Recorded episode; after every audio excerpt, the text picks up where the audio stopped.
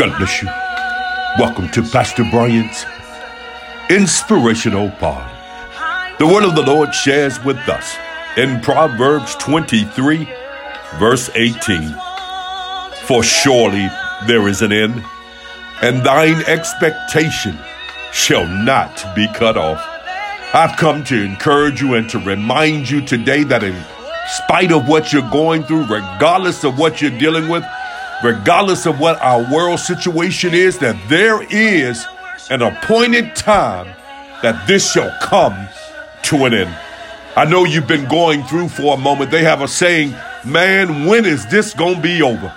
At what point in time will this come to the conclusion? I've come to share with you on today that there is an end. You can be encouraged on today. You can stand firm on the word of God that he that has begun a good work in you shall perform it until the day of Jesus Christ. I know it seems like we've been going through for a long time. Seems like there is no light at the end of the tunnel. But I've come to encourage you on today and to stand firm on the word of God. The writer shares with us that surely there is an end. You can rest assured that there is an end. We're going to be talking about this at some point in time talking about how God brought us over, how God brought us through.